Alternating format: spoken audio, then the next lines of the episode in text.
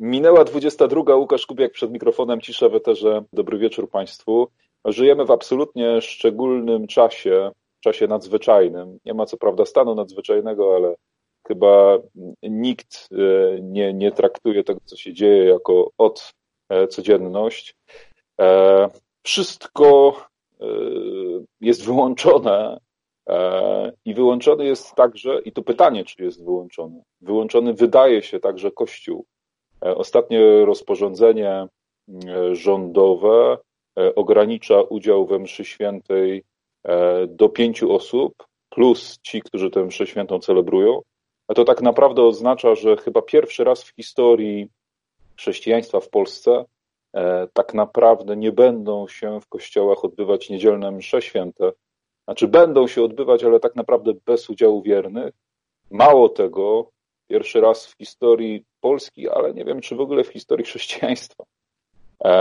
W wielu kościołach w Europie, w większości kościołów w Europie, Triduum Paschalne, najświętszy czas dla chrześcijan, dla katolików, to będą liturgie odprawiane bez ludu. I o tym, jak ten czas przeżywać, jak go w ogóle najpierw rozumieć, bo jest przed nami problem interpretacyjny, znaczy gdzie się znaleźliśmy, w jakim jesteśmy miejscu, co to jest za dziwny czas. Na te pytania spróbujemy, bo pewnie odpowiedzieć się nie da, ale spróbujemy dać odpowiedź razem z moim rozmówcą, ojcem Stanisławem Nowakiem, dominikaninem. Szczęść Boże, ojcze. Szczęść Boże, Szczęść Boże, witam serdecznie.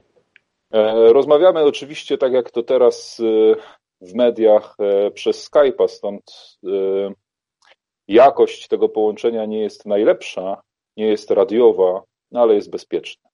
No więc ojcze, pytanie, jak ojciec w ogóle przeżywa ten czas? Znaczy, jak ojciec go rozumie? No bo jeżeli ktoś jest osobą wierzącą, jak rozumiem ksiądz katolicki jest, no to nie może tego traktować tylko jako pewnego zjawiska przyrodniczego. Od gdzieś tam w Chinach zmutował wirus i mamy teraz problem.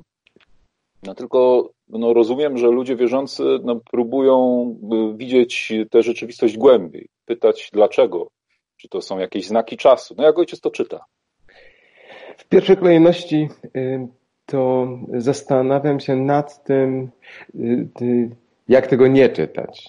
Jak tego nie czytać. I, i od razu wyjaśnię dlaczego. Święty Tomasz w trzynastym wieku, święty Tomasz z Akwinu uczy nas, że jeśli chcemy myśleć o, w ogóle o wierze, y, naszej religii, chrześcijaństwie y, i Panu Bogu i interpretowaniu też świata y, w kontekście Pana Boga, to w pierwszej kolejności trzeba pomyśleć jednak o Panu Bogu i ochronić Go. To dziwnie może brzmi, ale rzeczywiście trzeba w, w takich, w, w, w takich sytuacjach trudnych interpretacyjnie, a ta jest bardzo trudna, trzeba ochronić Pana Boga, żeby On był Bogiem wciąż. Wczoraj akurat na naszej mszy online właśnie mówiłem o tym, o tym kazaniu w zwiastowanie, bo to, ta uroczystość bardzo mocno dotyczy woli Pana Boga, ale my bardzo chętnie byśmy sobie wytłumaczyli, bardzo szybko też, i to w taki sposób, że, który byłby dla nas wygodny, zaspoka- zaspokajał naszą ciekawość, dlaczego to się y, dzieje. Tylko jesteśmy w stanie to zrobić bardzo mocno kosztem obrazu Pana Boga, ponieważ interpretacja y, na przykład w stylu, że Pan Bóg już y, nie wytrzymał i się zdenerwował i przebrała się miarka i zsyła na nas plagę, y, ona y, może i byłyby takie y, przesłanki y, i jest bardzo, bardzo mocno zaspokaja naszą ciekawość. No, ale niestety taka interpretacja dość mocno w tym momencie też krzywi to, kim Bóg jest i jak działa według Ewangelii.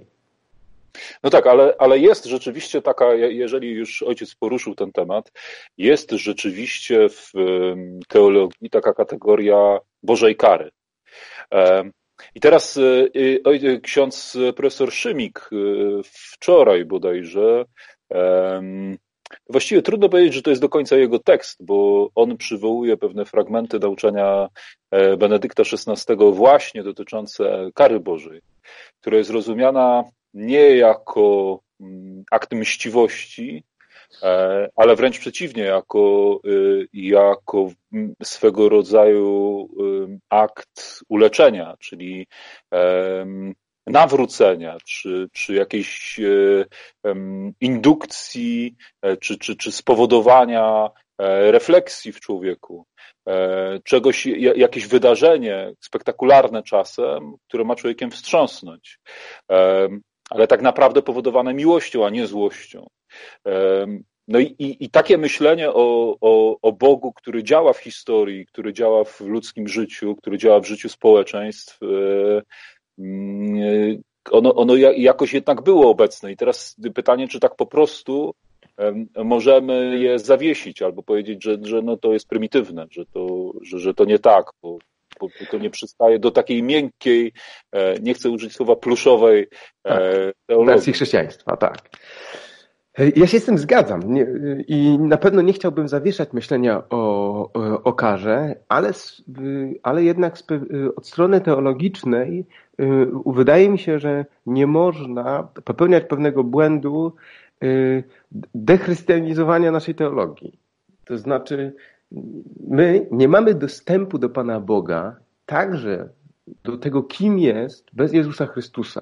Czyli momentalnie interpretując, próbując interpretować cokolwiek, ja, ja na pewno chcę mieć w tej te- teologii odniesienie, kim jest Jezus Chrystus. I kim jest y, On, y, gdzie, w te, y, gdzie y, bardzo mocno musimy podkreślić, że wszystko, co przychodzi do nas y, od Boga, przechodzi przez Jezusa Chrystusa i wszystko, co idzie od nas w stronę Boga, jest przez, przez Chrystusa. Czyli jednocześnie każdy aspekt y, y, kary i nagrody. On musi być, musi być w, w, w tym torcie Jezus Chrystus. Bo inaczej to, to nie będzie chrześcijaństwo. Wydaje mi się, że to jest, to jest niezwykle ważne. A druga sprawa to jest, jest taka, że y, na, moim, bardzo zgadzam się z Benedyktem, że, że y, wydarzenia, które się dzieją, Bóg przez nie, Bóg przez nie działa. Ale ważne, żebyśmy nie myśleli o Panu Bogu w kategoriach reżysera, scenarzysty i takiego, takiego demiurga, który stoi w kokpicie, ma przed sobą konsolę i naciska guziki. Dlatego, że te epidemie, jeśli w ten sposób zinterpretujemy, no to ktoś mi będzie musiał wyjaśnić, co nam Pan Bóg chce powiedzieć, przez to, że ta epidemia i śmiertelność dotyczy y, ludzi y, starszych. D, d, w takim razie to oni... No, bo to jest, jest, oczywiście, jest oczywiście takie niebezpieczeństwo, bo tu ojciec wspomniał o zwiastowaniu, a zwiastowanie to jest takie, takie objawienie Bożej transcendencji, tego, że Bóg patrzy zupełnie inaczej. Tego, że, że przekracza zupełnie naszą, na, nasze myśli, że, że on w, w miejsce, w którym wydawałoby się powinno rodzić tylko strach, przerażenie, które zdaje się rodzić zgorszenie wręcz, jeżeli o, o zwiastowaniu mówimy, on to miejsce czyni pełnią błogosławieństwa. Natomiast I, I rzeczywiście jest tutaj taka, taka groźba, przekładając to per analogiam na, na, na epidemię, że zaczniemy no, kreować sobie jakiś obraz Pana Boga i wciskać pewne swoje, czy, czy projektować na Niego tak. swój, swój sposób myślenia. No, ale z drugiej strony, no, patrząc na to, i tu jest jednak mój problem z tym, co z tym zrobić, tak? No bo wszystko, co się dzieje w świecie, jest przez Boga chciane albo przynajmniej dopuszczane, tak? Jest tak, tak zwany dopust Boży. Więc Bóg na pewno nie chce śmierci człowieka. Bóg jest dobry, sprawiedliwy i miłujący i, i każdy chrześcijanin w to wierzy. Natomiast no, w sytuacji tak powszechnie dotykającego nas zła, no, musi się rodzić pytanie, Co, skąd to zło? To, znaczy raz, skąd to zło, ale dwa, co tak naprawdę Pan Bóg chce nam powiedzieć? I, i bo ojciec na, na samym początku powiedział, no ja właśnie staram się nie odpowiadać na to pytanie. I, i, i, i pytanie, no, czy, czy mamy to zostawić, nie, nie zastanawiać się? Tego nie powiedziałem, że staram się nie, odp nie odpowiadać na to pytanie, tylko w pierwszej kolejności chcę się przyznać dość pokornie, że nie wiem. I tego wczorajsza uroczystość zwiastowania też mnie troszeczkę uczy. Bo zobacz, że Maryja, po pierwsze, kiedy przychodzi do niej anioł w tej Ewangelii Łukasza, ona się zmieszała, czyli nie, jakoś z, była zdezorientowana. A po drugie, momentalnie zaczęła chować te, ser, te rzeczy w swoim sercu i je rozważać. Ale niekoniecznie interpretować. Bo yy, yy, yy, bardzo mnie poruszyła wczorajsza Ewangelia w kontekście dokładnie tutaj zastanawiania się i, i interpretowania różnych wydarzeń. Bo Maryja nie zaczęła się zastanawiać, co mi Bóg chce powiedzieć. Yy, jaki, jaką ma dla mnie wiadomość o moim życiu, o moim postępowaniu. Maryja zaczyna się zastanawiać, kim jest Bóg i jak On działa, przyznając, że nie rozumiem. I co jest niesamowite, że jeśli w ten sposób podejdziemy do sprawy, to, to nie stracimy czegoś najcenniejszego, a w, a w zwiastowaniu, co jest najcenniejsze, no najcenniejsze jest to, że właśnie w, w jej łonie powstaje człowiek, który jest Bogiem. I ten, ten, ten najmniejszy element całej układanki, on jest głównym bohaterem całej historii. I yy, zastanawiając się bardzo mocno nad tym, co się dzieje, także od strony teologicznej, co mnie bardzo, bardzo interesuje, bo wydaje mi się, że pierwszy raz też w historii współczesnej yy, od wojny jesteśmy konfrontowani jako, jako cała społeczność chrześcijańska bardzo mocno dokładnie z tym pytaniem o, to, yy, o, o taką klęskę. A niech ojciec, niech ojciec zwróci tylko uwagę, jak, no niech, niech będzie, że, że tutaj oceniam, jak słaba jest nasza kondycja, bo ten wirus, on zbiera śmiertelne żniwo, ale to nie jest dżuma, to nie jest wirus Ebola, no on ma tam śmiertelność na poziomie, no to zależy od kraju, ale no przyjmijmy maksymalnie sześć do siedmiu procent, bo tak jest teraz we Włoszech, to są głównie osoby starsze. Wyobraźmy sobie, co by było, gdyby ten wirus zbierał żniwo na poziomie czterdziestu procent, tak jak jest na przykład z wirusem MERS. I, i, i to jednak, ja to pytanie zadaję nie bez kozery, bo, bo to jest też, to jest też taka, taki eksperyment myślowy, jak w tej sytuacji powinien był, jak powinien się teraz zachowywać Kościół, znaczy co... co z Kościołem i co z jego, co z jego działaniem wtedy, ale do tego, do tego, do tego zaraz przejdziemy. Ja jeszcze tylko jedno, ja wiem, że ja zadaję generalnie za długie pytania, i, ale to taki program trochę. Bo, bo była też Ewangelia z tej niedzieli o uzdrowieniu niewidomego i tam są te słowa, dlaczego to się stało? Jezus odpowiada, ani on zgrzeszył, ani rodzice jego, tylko żeby się objawiły na nim dzieła Boże.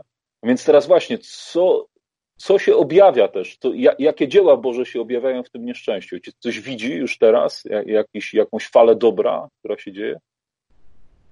Oj tak, ja to, to przyznaję, jestem wielkim fascynatem szukania też głębiej tego, co się, to, co się dzieje. I to, co powiedziałeś, wydaje mi się piękną, piękną rzeczą, mianowicie, że my doświadczamy kruchości. W świecie, w którym y, y, myśleliśmy, że jesteśmy, no nie oszukujmy się, no bogami. Jest taka piękna książka y, y, profesora Harariego, y, bardzo ciekawa, y, która się nazywa Homodeus, o tym, jak człowiek w tym momencie i w dwudziestym pierwszym wieku y, zdobywa umiejętności, które kiedyś przypisywano tylko Boga, Bogom. I rzeczywiście on wyjaśnia, że żyjemy w świecie, w którym jak nigdy wcześniej nie zagraża nam wojna, głód i zaraza w takim aspekcie, jak, w, ta, w takim stopniu jak, jak kiedyś. I nawet współczesne, yy, współczesne yy, wersje wojen, zaraz i głodu, one nie są już w takim, tak mocne jak wszystkie in, sto lat temu. Natomiast dopada nas jednak zaraza. No ale co trzeba sobie powiedzieć? Łukaszu, myśmy w historii nigdy wcześniej nie opanowali w tak szybko, tak szybko rozprzestrzeniania się żadnej epidemii. Przecież gdyby nie komunikacja, internet przede wszystkim, to przecież my byśmy nawet nie wiedzieli, co nas, co nas zabija i w jakim stopniu. Przecież my dzięki temu, że dzięki rozwojowi nauki i dzięki jakiejś mądrości wielu ludzi, my w ogóle wiemy, co, co to jest, że to nie jest morowe powietrze, tylko że to jest wirus i, i potrafimy go w jakiś sposób też rozpoznawać, testować. Już nie mówiąc o tym, jak niesamowite jest, niesamowita jest praca no pewnie tysięcy naukowców na całym świecie nad szczepionką na tego wirusa, która po, powstanie w ciągu, w ciągu roku najprawdopodobniej albo i szybciej. To są, to są absolutnie niezwykłe rzeczy.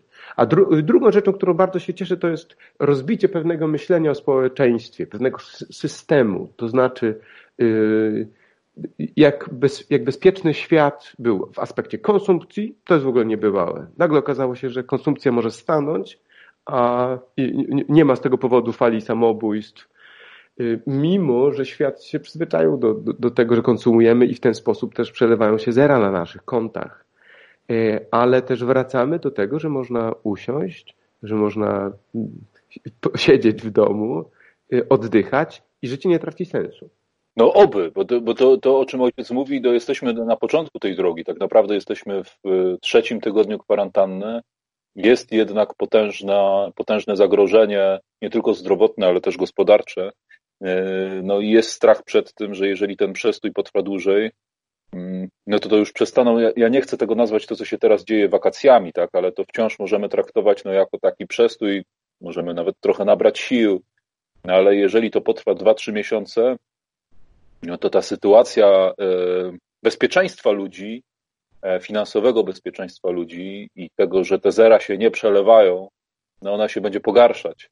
Ona się już pogarsza i tego, to, to chcę bardzo podkreślić, żeby nie, nie zabrzmiały moje słowa w ten sposób, że to dobrze. To, to bardzo źle i jest mi strasznie z tego powodu przykro. Bardzo wielu moich znajomych, zresztą my też w klasztorze finansowo bardzo szybko zostaliśmy osłabieni i mamy bardzo dużo zmian w naszym funkcjonowaniu, jeśli chodzi o, o, o finanse i czujemy to od razu. I to jest smutne w jakiś sposób, ale rzeczywiście też potrzebujemy się w tym po prostu odnaleźć. No, tak jest zbudowany ten system, że on nie jest naszego życia, że on nie jest przygotowany na tego, tego typu sytuacje. Ale, ale to, to, co ojciec powiedział o, o tak naprawdę o przygodności ludzkiego życia, bo to jest ta kategoria tego, że e, e, e, można to ująć filozoficznie. Przygodność, czyli że to, że istniejemy, a możemy nie istnieć, a można to ująć w kategoriach takiego trochę rubasznego. No w Wielkopolsce tak się mówiło, tak się mówiło w moim domu porzekadła. Dzisiaj żyjesz, jutro gnijesz, za przeproszeniem. Ale tak to, tak to trochę wygląda. Memento mori po prostu, w wersji wielkopolskiej. Albo memento mori, to człowiek rzeczywiście sobie przypomniał, że no to bardzo ustabilizowane i bezpieczne życie wcale nie jest, wcale nie jest takie bezpieczne. I to na pewno jest wartość i myślę, że też wartością jest to, że możemy docenić to nasze życie sprzed miesiąca, że to życie, które nas nudziło, ono teraz wydaje się być no w ogóle fantastyczną perspektywą. Ale to jest też, wydaje mi się, sprawiedliwe wobec wszystkich ludzi, którzy tej przygodności i tego, że jesteśmy nad łamaną trzciną i, i jakąś, jakim, jakąś świeczką, którą można zdmuchnąć bardzo łatwo, to jest sprawiedliwe wobec wszystkich ludzi, którzy tego, tego doświadczali miesiąc temu yy, cały czas. Ludzi z przewlekłymi chorobami, ludzi, którzy bardzo cierpią z powodu różnych za, zaburzeń psychicznych, których na przykład nie są w ogóle winni, ludzi, którzy mają chore dzieci, yy, ludzi, yy, którym umierają bliscy. Yy. No, yy, to, to, jeszcze, to jeszcze pokazuje tak naprawdę, jak, jak nasza optyka się zmienia, kiedy tego rodzaju nieszczęście dotyka naszych społeczeństw, bo są przecież społeczeństwa w Afryce, w Ameryce Południowej, w Azji, które właściwie na co dzień borykają się z różnymi epidemiami, tylko że no, my je traktujemy raczej jako notatki prasowe, jako sytuację na poły wirtualne. A tymczasem ona nagle dotknęła nas i to wcale jeszcze nie tak mocno, ale zamieszanie jest naprawdę spore. Tak, bo jednocześnie to nas bardzo przestrasza. Pojawia się bardzo dużo lęku o to, że ja mogę tego nie mieć. Ale wydaje mi się, że, że, że dobrym sygnałem jest to, że nasza społeczność potrafi się w tym odnaleźć. I w, w sytuacji, kiedy właśnie nie mam dostępności do wszystkiego, co, co, co mnie bawi, do, do, do ludzi, do systemu, który funkcjonowania, który, który zbudowaliśmy, nagle okazuje się, że jesteśmy w stanie się przystosować, zaadaptować i, i coś budować.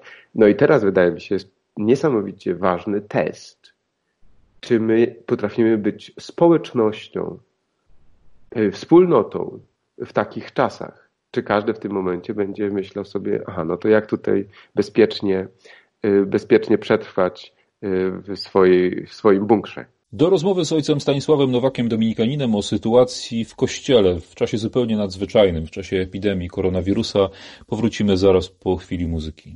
A dziś gościem Ciszy w Eterze jest ojciec Stanisław Nowak, dominikanin z Lublina. Rozmawiamy o zupełnie wyjątkowej sytuacji w Kościele. W Kościele, który sprawuje msze święte bez ludzi. Przejdźmy do, do, do Kościoła i do, do tego, w jaki sposób ludzie wierzący mają przeżywać ten czas. No zupełnie szczególny, bo to jest na dodatek Wielki Post. Ja muszę powiedzieć, że kiedy się dowiedziałem, że wy zamknęliście Kościół i to już no, jakiś czas temu, bo to chyba drugi tydzień, kiedy, kiedy Kościół dominikanów w Lublinie jest zamknięty, to miałem uczucia bardzo mieszane. Znaczy, z jednej strony ja rozumiałem decyzję i, i jakby poczucie odpowiedzialności, które za nią stało, ale z drugiej strony nie potrafiłem i tak naprawdę cały czas nie potrafię sobie odpowiedzieć na pytanie, właściwie w jaki sposób Kościół w tej sytuacji powinien funkcjonować. Dlatego, że to jest, to jest trochę dla mnie zagadnienie, jak uzgodnić wiarę z rozumem. To znaczy wiara, jeżeli jest wiarą prawdziwą, jest zawsze wiarą rozumną. Ona nigdy nie depcze rozumu. No i z jednej strony wiemy, jak ten wirus się przenosi. Ale z drugiej strony no, jest taki argument, no jeżeli, jeżeli chleb jest nam konieczny do życia, więc chodzimy do sklepu, żeby ten chleb kupić, no to dla ludzi wierzących msza święta, życie sakramentalne, ono też jest potrzebne do życia, do innego, ale do absolutnie realnego życia. A po ten chleb nie idziemy. I pojawia się problem, no, który naprawdę trudno mi ocenić. Jak wyście te, tę decyzję podejmowali? Jak wyście to, jak doszliście do podjęcia tej decyzji? Przede wszystkim myśmy decyzję podejmowali o rozporządzenia z jednej strony państwowe, o w kontekście zgromadzeń właśnie poniżej pięćdziesięciu osób. Z drugiej strony od razu zastanawialiśmy się, co możemy zrobić, żeby chronić ludzi. Żeby wybierając, nie myśleć o tym, co będzie tutaj złe i jak uniknąć, ale co będzie, co będzie miłością w takiej sytuacji. I bardzo jesteśmy zadowoleni z tej decyzji, na przykładzie, który mamy z ostatnich dwóch dni tak naprawdę. W rzeszowskim klasztorze mamy pięciu braci, którzy, którzy dostali wyniki testu na koronawirusa i jest pięciu braci pozytywny, z pozytywnym testem. Pięciu dominikanów jest chorych. Oni już to ogłosili też na, na, na, na swoich, na swoich stronach. Jak oni się czują?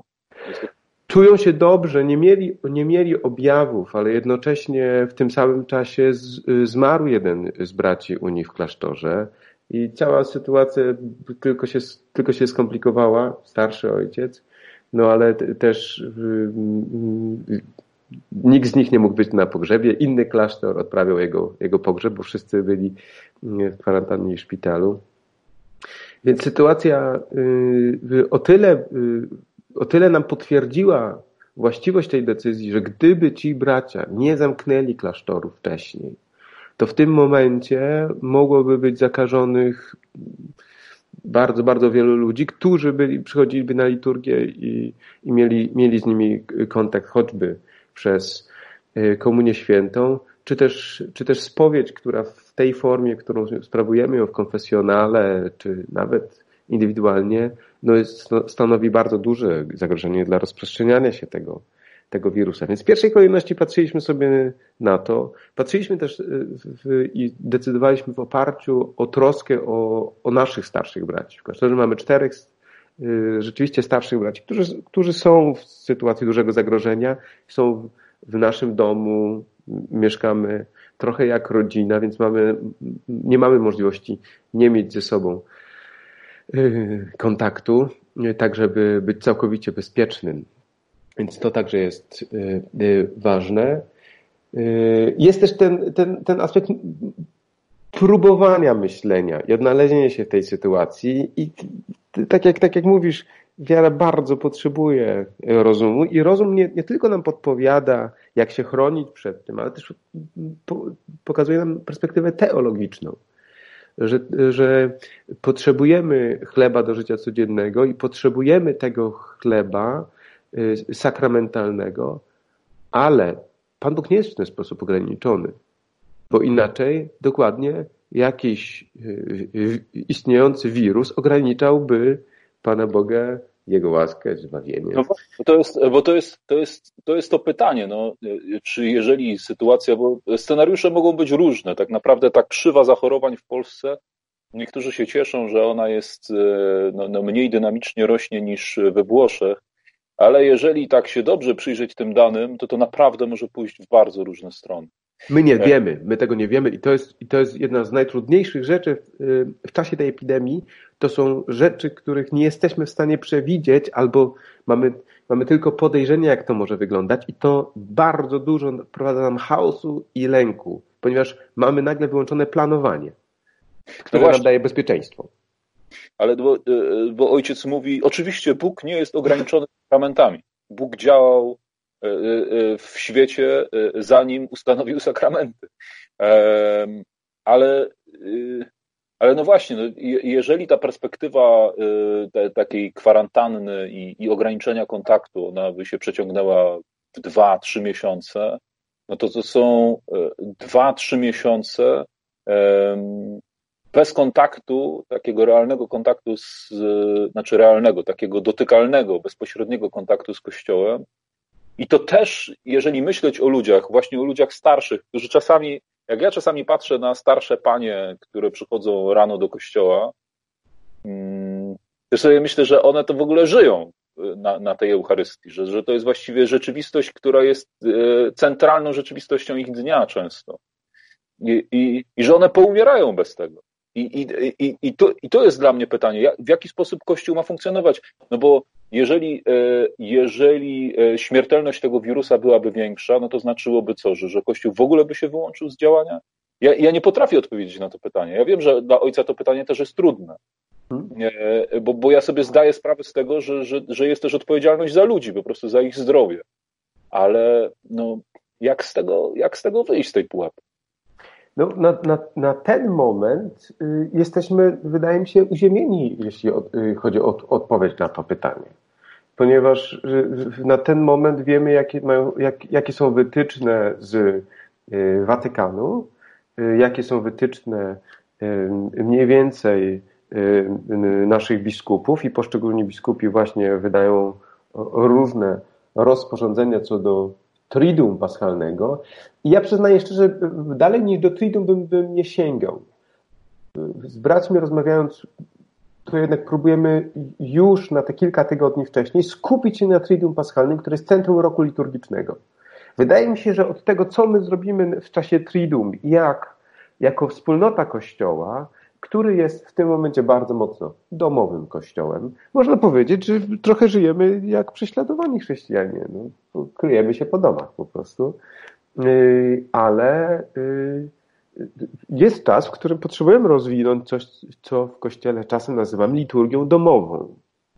No właśnie, bo do tego, do tego, chciałem, do tego chciałem przejść. Czy, czy, czy jesteśmy w stanie, czy Kościół jest w stanie wypracować w miarę szybko, co jak wiadomo w Kościele nigdy nie jest proste, jakieś formy życia liturgicznego, które przełamywałyby barierę internetu. I tutaj trzeba by wielkiej wyobraźni, jak to zrobić, ale wydaje mi się, że niektórzy, niektórzy księża no, no, no próbują kombinować.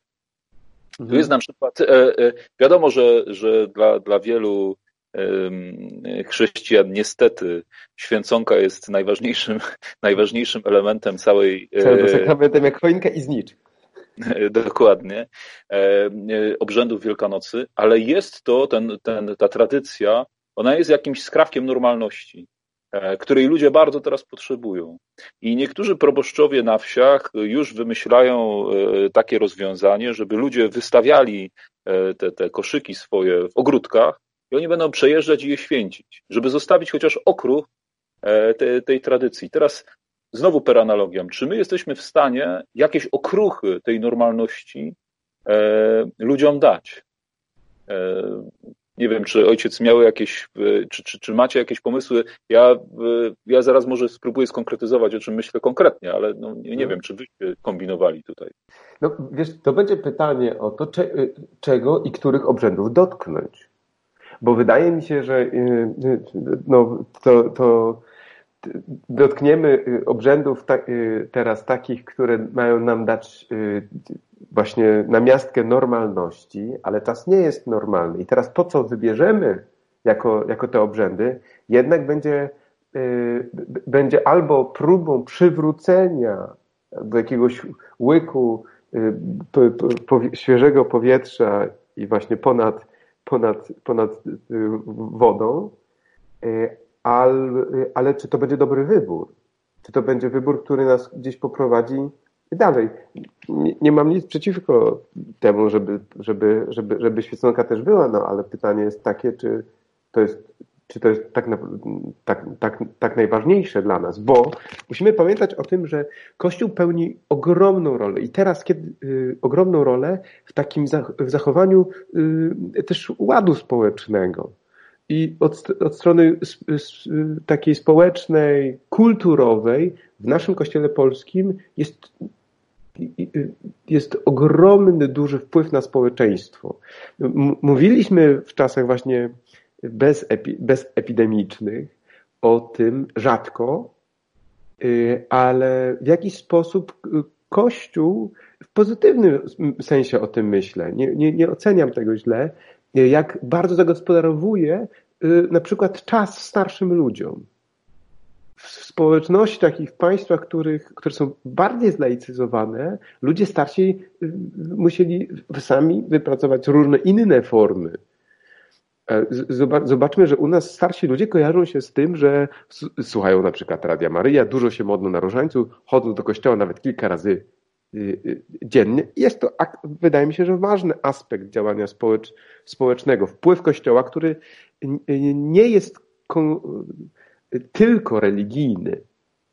I to dobrze, kościół ma funkcję społeczną, kultu- kulturową też. I tego akurat elementu teraz nie mamy. I pytanie jest, czy my mamy przywracać na przykład w czasie Triduum te elementy, które są, właśnie nazywamy je tradycjami, one są ważne i mogą nieść jakiś przekaz, ale są też na, często na, na, na, na granicach naszej, naszej, naszej, naszej wiary. Zbliża się dwudziesta trzecia, a zaraz po serwisie wracamy do rozmowy z ojcem Stanisławem Nowakiem, dominikaninem. Już teraz bardzo serdecznie zapraszam. Minęła dwudziesta trzecia. Łukasz Kubiak przed mikrofonem, cisza w eterze. Dobry wieczór Państwu. Dzisiaj gościem ciszy jest ojciec Stanisław Nowak. Rozmawiamy o zupełnie nadzwyczajnej sytuacji, jaką mamy w Kościele ze względu na epidemię koronawirusa. Bardzo serdecznie zapraszam.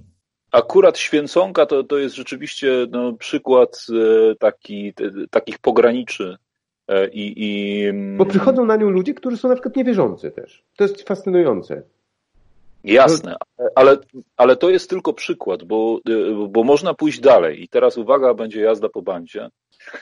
Wszyscy moi znajomi, którzy bardzo, których bardzo kocham i, i rozumiem i często się z nimi zgadzam, a którzy są związani z liturgią rzymską, z, z tym całym ruchem tradycjonalistycznym, prawdopodobnie obłożą mnie anatemą.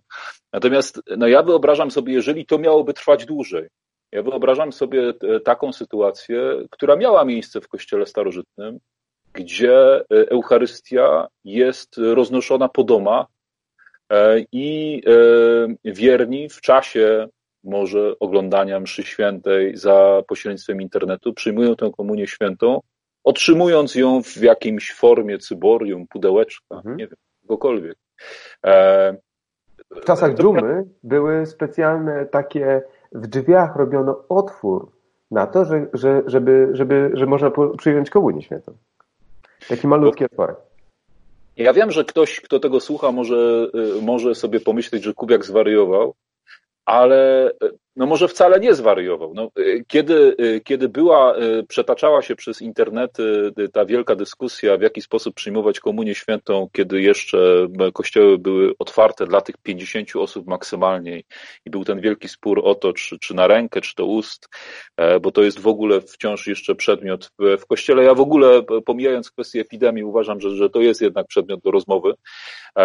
Ale, ale jest, jest rzeczywiście pytanie o to, czy nie można było roz, znaleźć rozwiązań pośrednich. Było, była taka, taki zwyczaj też w starożytności. Mamy do tego, mamy do, mamy tego świadectwa, że Eucharystię przyjmowano na taką chustę, formę korporału. Tutaj można by zastosować gazę wyjałowioną. Ona z jednej strony zabezpieczałaby tę stronę higieniczną, a z drugiej strony tę gazę można by odkładać do koszyka i potem wszystko to spalić. Mielibyśmy załatwiony problem higieniczny i problem liturgiczny tych, tych partykuł. Kiedy jeszcze była dopuszczana msza święta, dziwiłem się, że, że nie ma takiego pomysłu, żeby msze święte były odprawiane w, w plenerze, polowe msze święte. Wtedy można rozstawić ludzi bardzo daleko od siebie, bardzo małą grupę ludzi. Ja nie wiem, czy to są dobre rozwiązania. Pytanie tylko, czy możemy tutaj pokombinować, czy, czy, czy ten ban, ten, ten zakaz, ten, ten, ten, to stwierdzenie, no to zamykamy, czy to rzeczywiście jest jedyna, możliwe, jedyne możliwe wyjście, no bo jeżeli Pan Bóg dał nam rozum, no to po to, żebyśmy kombinowali, więc pytanie, czy tu coś można wykombinować. Zobacz, że wszystko rozchodzi się o to, jakie mamy granice kombinowania. Czy chcemy... Czy celem jest tak zakombinować, żeby to, co znamy jako liturgię, było przywrócone i żeby, żeby mieć tego namiastkę, czy jakąś formę, czy myślimy też w, w, troszeczkę szerzej i zastanawiamy się, a jak Pan Bóg w tym czasie może działać? Czy myślimy, czy ograniczamy się tylko do tego, że sakramenty muszą być w takiej i takiej formie, czy pozwolimy sobie na przemyślenie, a jak ja w ogóle rozumiem komunię świętą i czy na pewno dobrze ją rozumiem? Bo zobacz, że w tym czasie epidemii jesteśmy w stanie się dowiedzieć niesamowicie pięknej rzeczy o Eucharystii, że to nie jest tylko przyjęcie komunii świętej. Ale to, czego teraz nie, nie doświadczamy w takiej formie, jak się przyzwyczailiśmy, to jest komunia jako jedność wspólnoty widzialnej. No ale Łukasz, to jest, to jest niesamowite, ja przyznam szczerze, jak, y, jaką jedność, moż, jakiej jedności można doświadczyć teraz y, na sposób niewidzialny, kiedy my wiemy, ile osób ogląda naszą transmisję codziennie, ale też ludzie nam przesyłają zdjęcia, jak oni się gromadzą wspólnie w domu i się modlą. Wiesz, to jest niesamowity ruch, bo wielu z nich pierwszy raz w życiu, w, w dorosłym życiu na przykład, nie jako dzieci, modli się wspólnie. I, i dzięki czemu? Dzięki Eucharystii. Objawia się w tym czasie też komunia i, i doświadczenie wspólnoty całkiem nowe, które mam nadzieję po, po tej epidemii my wniesiemy do Kościoła i mam nadzieję, że tego się nauczymy. A to jest też, to jest też doświadczenie postu. Znaczy, że ludzie, ja na pewno też, zaczynają zdawać sobie sprawę, jaka to jest wartość ta komunia sakramentalna i po prostu do niej tęsknią. Tak, czegoś nie A, mamy.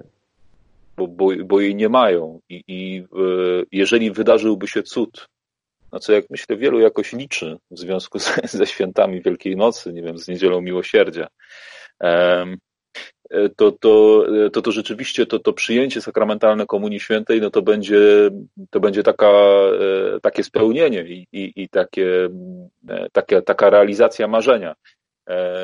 Także, także ten post na pewno ma, ma też wartość. Czyli uważa ojciec, że, że kombinowanie może być przekombinowaniem i możemy wpaść wtedy w karykaturę życia religijnego czy liturgii. Troszeczkę tak, bo, bo ja myślę jeszcze o, o, bo ja też kombinuję, ale kombinuję troszeczkę w innym, w innym kierunku. Wiesz, w, w moim myśleniu i takiej trosce o, o ludzi, o studentów z duszpasterstwa akademickiego, bardzo staramy się rozwijać kontakt ze wspólnotą, który jesteśmy w stanie niesamowity mieć przez, przez, przez internet, wideokonferencje i, i myśleć w tych, w tych kategoriach wspólnoty, która jest zamknięta po domach, ale może jednak doświadczać siebie, siebie nawzajem, wspólnej modlitwy i, i budowania takiej łączności i, i, i komunii przez właśnie coś, co nazywam liturgią domową. Ja ostatnio robiłem spotkanie dla studentów, właśnie na wideokonferencję. Wzięło w niej udział chyba blisko pięćdziesiąt osób. Wszyscy bardzo się cieszyli. Po pierwsze, to było niesamowite doświadczenie. Przez, przez, przez ponad godzinę po prostu uśmiechaliśmy się i słuchaliśmy. Świetna dyskusja wyniknęła. No, współczesna technologia jest naprawdę niesamowita, niesamowita. Można to wykorzystać nie tylko do, do nauczania online. Nie wiem, jak to wychodzi. Chyba różnie, ale jeśli chodzi o prowadzenie duszpasterstwa, to to fantastyczne możliwości i to daje, działa dobrze. Ale zastanawialiśmy się w ogóle nad naturą liturgii i czy przypadkiem nie jest czas, w którym my powinniśmy się mocno pozastanawiać nad tym, yy, yy, czym jest nie tylko dla mnie liturgia, ale w ogóle. Bo jeśli zastanowimy się yy, od strony teologicznej, od strony też źródła, to liturgia nie jest czymś, co się dzieje w Kościele tylko. Jest taka piękna teologia y, niesamowitego teologa Jean Corbon, się nazywa, napisał książkę Liturgia źródłów odżywej. On też był odpowiedzialny za część o katechizmie, w katechizmie Kościoła katolickiego, za część o modlitwie i, y, y, y, i on przedstawia, że liturgia nie jest tylko celebracją. Tak naprawdę istnieje liturgia w Bogu. To jest wewnętrzne życie Pana Boga, Jego miłość, która przez celebrację wpływa w te znaki sakramentalne, ale to nie, to nie jest koniec liturgii. Jest trzecia liturgia, to jest liturgia naszego życia. To jest liturgia naszej pracy, naszego myślenia, naszych relacji, naszego sposobu życia i zachowania. To jest, czyli ta rzeka wypływa z Trójcy Świętej przez znaki sakramentalne, ona ma wpłynąć w nasze życie. I, i, i zależnie od tego, jak rozumiemy liturgię, jeśli rozumiemy liturgię jako musztrę i chodzenie ze złożonymi rękami po kwadracie, to wtedy nasze życie miałoby stać się kwadratowe. Ale jeśli rozumiemy liturgię jako wewnętrzne życie Boga, czyli Jego miłość, która przez te znaki przychodzi, no to, no to w tym momencie my cały czas możemy doświadczać tej liturgii. I oczywiście sakramenta, uczestnictwo w sakramentach jest niesamowicie ważne, ale liturgia nie kończy się na, na celebracji w Kościele. Więc w tym momencie istnieje dla wspólnoty Kościoła ogromna możliwość odkrywania tego, czym właśnie jest liturgia domowa, nie tylko w aspekcie pobożności i modlitwy. Ale tak jak papież Franciszek mówi, to jest, to jest, to jest czas yy, troski o siebie nawzajem, liturgii, właśnie czułości, wsparcia, wsparcia innych.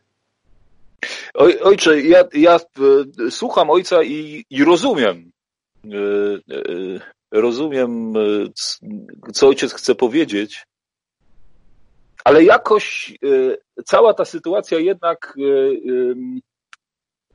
Znaczy to, że ona jest dla mnie trudna, to jest banał, natomiast cały czas jednak jakoś racjonalnie i, i analitycznie nie potrafię tego objąć, bo bardzo wiele instytucji funkcjonuje, bo musi funkcjonować. Kościół właściwie no, ze względu na dobro wiernych zrobił ten krok wstecz, jakby się wycofał. Oczywiście można powiedzieć, że jest aktywny. Nie wycofał się, Łukaszu. Właśnie, My w naszym kościele odprawiamy cały czas liturgię i robimy ją w maksymalnym stopniu dla ludzi.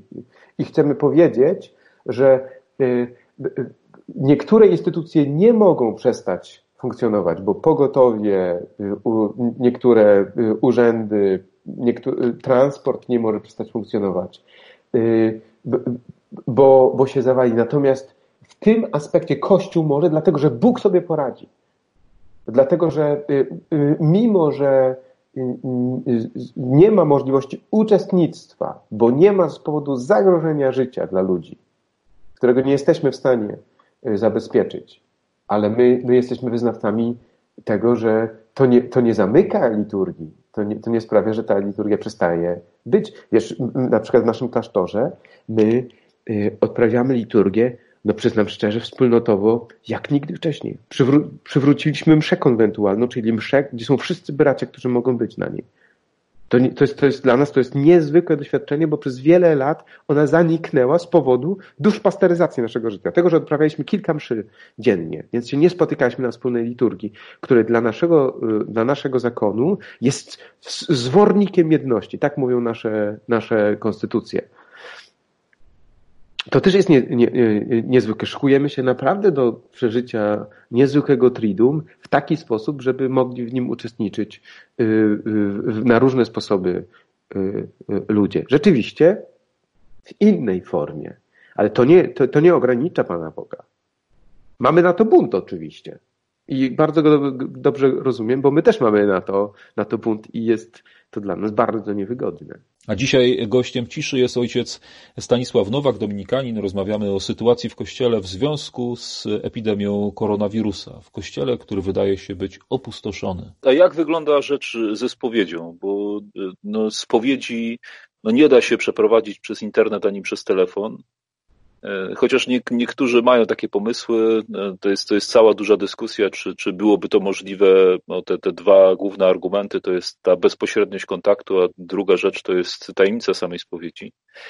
E, tak, ale jest oczywiście nauka o, o, o żalu doskonałym, no ale, ale spowiedź, szczególnie w tym okresie, ona jest dla, dla ludzi niezwykle istotna. Czy, czy da się to przeprowadzić w jakiś bezpieczny sposób? Macie na to jakiś pomysł?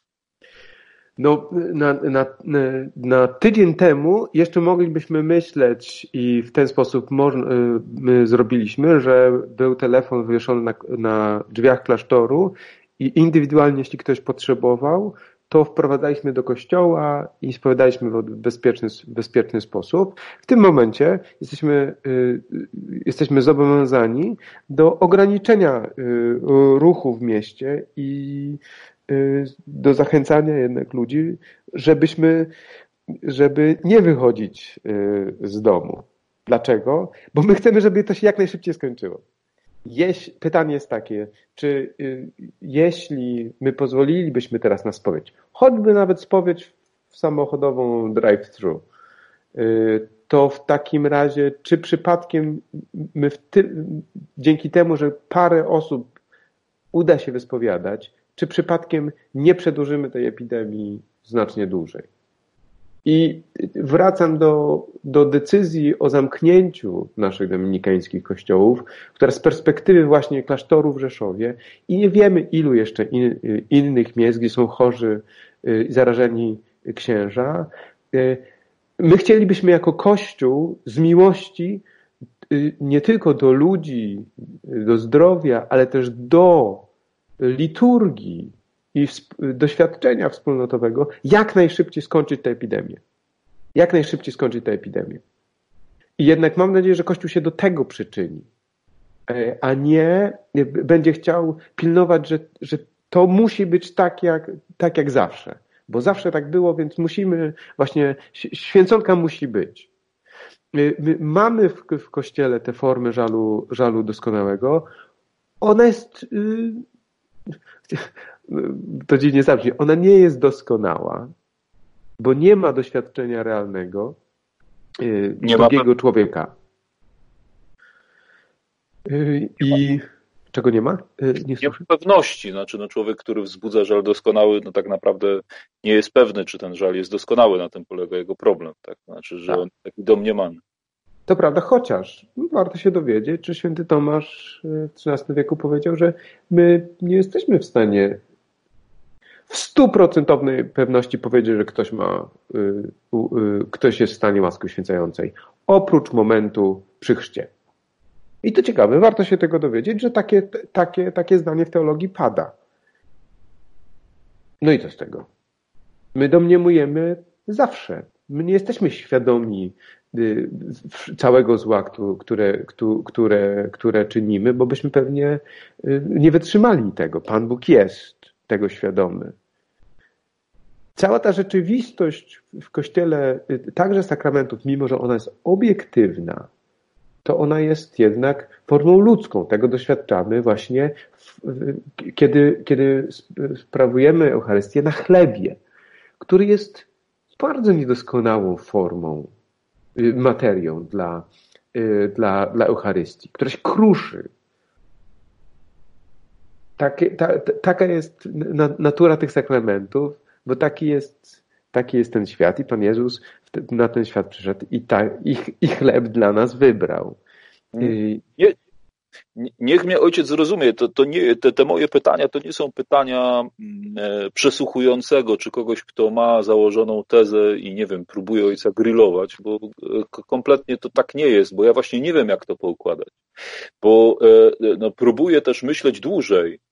I załóżmy, że mamy sytuację, bo, bo tak naprawdę no, mamy epidemię koronawirusa, ale ona nas uczy i ona nam pokazuje pewną rzeczywistość, którą możemy ekstrapolować w ogóle na inne sytuacje graniczne. W ogóle sytuacje graniczne to jest bardzo dobry moment do tego, żeby, żeby potestować i posprawdzać naszą teologię czy nasze teorie. I wtedy no, no, pojawia się takie pytanie, no dobrze, ale jeżeli pojawi się, nie wiem, w przyszłym roku, za dwa lata epidemia, która będzie wyniszczająca nasze społeczeństwo i będzie trwała um, dwa lata, trzy lata, to wtedy co? Wtedy rzeczywiście wszystko to, czym Kościół żyje na co dzień, ale inaczej jeszcze, czym ludzie żyją. Bo ja podałem przykład tej święconki nie dlatego, że święconka jest ważna, tylko dlatego, że ona jest jednak w jakiś sposób ważna dla ludzi. Ona w jakiś sposób ludzi może pokrzepić. W takim sensie, że, że jest tym okruchem normalności. No jest pytanie, czy w takiej sytuacji ekstremalnej my zostaniemy bez tego Kościoła, który znamy, bo Pan Bóg może działać poza nim, ale to wtedy jest pytanie, to po co jest ten widzialny Kościół, który, ten, ten widzialny Kościół, który ma te narzędzia w postaci sakramentów. I, I znowu, to nie jest pytanie prokuratora, to jest pytanie kogoś, kto próbuje zrozumieć. Wydaje mi się, że z całej tej sytuacji to, co, mo- to, co możemy ekstrapolować, jak powiedziałeś, i sposób, w jaki ekstrapolujemy, to jest nasze myślenie, Łukasz. Ja jestem, jestem głęboko przekonany, że, że to, co się dzieje, jeśli chodzi o tę epidemię, tak jak każdy inny czas, jest, jest po to, żebyśmy się nawrócili. Ale żebyśmy się nawrócili, właśnie tak jak Pan Jezus mówi, przez nawrócenie myślenia. To greckie słowo metanoia. I jeśli my się nawrócimy w ten sposób, to, to my się odnajdziemy w każdej innej rzeczywistości. Tylko, że to jest nawrócenie, które się dzieje między, między mną a Jezusem, a raczej między Nim a mną, bo tylko On jest w stanie nawracać moje myślenie. Ja mam na pewno używać rozumu, żeby, żeby, żeby się On mógł nawracać, bo On się nawraca w drodze. I nie chcę, nie chcę, nie chcę, nie chcę tworzyć, wydaje mi się, że ten czas nie jest po to, żebyśmy tworzyli zabezpieczenia, rezerwy na kolejne epidemie. Nie, on jest po to, żebyśmy rozruszali nasz umysł też poza granicami właśnie tego pudełka, którym, którym jest. Żebyśmy się dowiedzieli, że w czasie kolejnej epidemii pierwsze, co sobie pomyślimy, aha, w, w, za czasów królowania koronawirusa nauczyłem się tego i tego, że, że Pan Bóg działa w ten i ten sposób. Moja rodzina potrafiła się modlić tak i tak. Dowiedziałem się, że liturgia nie ogranicza się tylko do kościoła, że sakramenty to nie jest tylko przystępowanie, brzydko mówiąc, zrzucanie taczki z grzechami, czy przyjmowanie, czy łykanie. Że to jest, że, że, że to jest rzeczywistość wspólnoty, że to jest komunia widzialna i niewidzialna, między nami także. Wydaje mi się, że jeśli otworzymy oczy i pozwolimy sobie myśleć, to ten Pan Bóg może będzie mógł zdziałać w nas znacznie więcej i piękniejszych rzeczy, które właśnie nie tylko będą formą tradycji czy pobożności, jakiegoś ładu społecznego, tradycji i namiastki normalności, no ale ta liturgia naprawdę chce, chce, chce wypływać i zamieniać się w miłość wobec, wobec innych ludzi. Bo to, że my będziemy mieli wspaniałą, wspaniałą jakąś celebrację, święconkę, a potem, a potem sąsiad czy ktoś w kwarantannie nie wie, czy jak wyrzucić śmieci, czy nie ma kogoś, kto może pójść mu na zakupy. Ta liturgia teraz testuje tak naprawdę nas. Oto, czy my ją rozumiemy jako tylko pobożność, formę, tradycję, czy my ją rozumiemy jako wychodzenie z Kościoła i miłość wobec drugiego człowieka. Ojcze, a jak będzie, jak będzie wyglądało to Triduum w, w tym roku u was? Macie już jakieś, nie wiem, plany, przemyślenia, w jaki, chcecie, w jaki sposób chcecie to przeprowadzić? Na pewno będzie, będzie transmisja. I transmisja czego będzie? Transmisja będzie naszej liturgii zakonnej. Wydaje mi się, że to będzie niesamowite, bo my przez to, że nie będzie wiernych w Kościele, my możemy tę liturgię przeprowadzić jak, jak nigdy wcześniej, i to jest też duża szansa w takiej formie, żeby ona była bardzo dominikańską liturgią. Taką jak kiedyś była, była sprawowana, no kiedyś się odprawiało w zakonach za kratą. Ludzie uczestniczyli w naszych klasztorach. Było właśnie to oddzielenie, była liturgia zakonna, w której ludzie uczestniczyli, a nie, nie, nie, nie była ona tak zduszpasteryzowana. Więc to jest pierwsza sprawa. Jesteśmy szczęśliwcami, ponieważ możemy jako, jako Kościół zakonny, chyba że będą inne zalecenia jeszcze biskupa ograniczające nas, no wydaje się, że nie, możemy zrobić przez to liturgię, która jest liturgią jakby w rodzinie, domową. Więc de facto mamy bardzo mało ograniczeń, jeśli chodzi o zmiany liturgii w związku z koronawirusem. Możemy z- zrobić ognisko na zamkniętym terenie, paschalne i, i inne formy, kaplice z ciemnicą, mimo że w, w kościele, właśnie w parafiach zostało to wycofane w, w tym roku. Rozmawiamy sobie o tym bardzo spokojnie z braćmi, myślimy, jak to transmitować, jak włączyć w to wszystko też, też ludzi, jak dać materiały. Czy, czy, czy, czy włączymy małą scholę właśnie w ramach tych pięciu osób do tej liturgii. No powolutku się nad tym zastanawiamy, jak to, jak to zrobić. Czekamy także na głosy. Bardzo dziękuję za rozmowę. Gościem Ciszy w Eterze był ojciec Stanisław Nowak, dominikanin. Wielkie dzięki. No i jesteśmy w kontakcie bardzo blisko, chociaż też daleko, bo bo tylko i aż za pomocą internetów. Bardzo dziękuję. Bardzo dziękuję i zachęcam wszystkich do tej, do tej, do tej liturgii myślenia i też dodawania nam sygnałów, jak, jak Kościół, jako, jako wy wszyscy wierni. Nie tylko rozumiecie, ale jakie macie na to pomysły, bo jestem przekonany, że Duch Święty prowadzi nie tylko pasterzy w tym momencie, ale naprawdę każdego wierzącego. Bardzo dziękuję. Do usłyszenia, z Bogiem.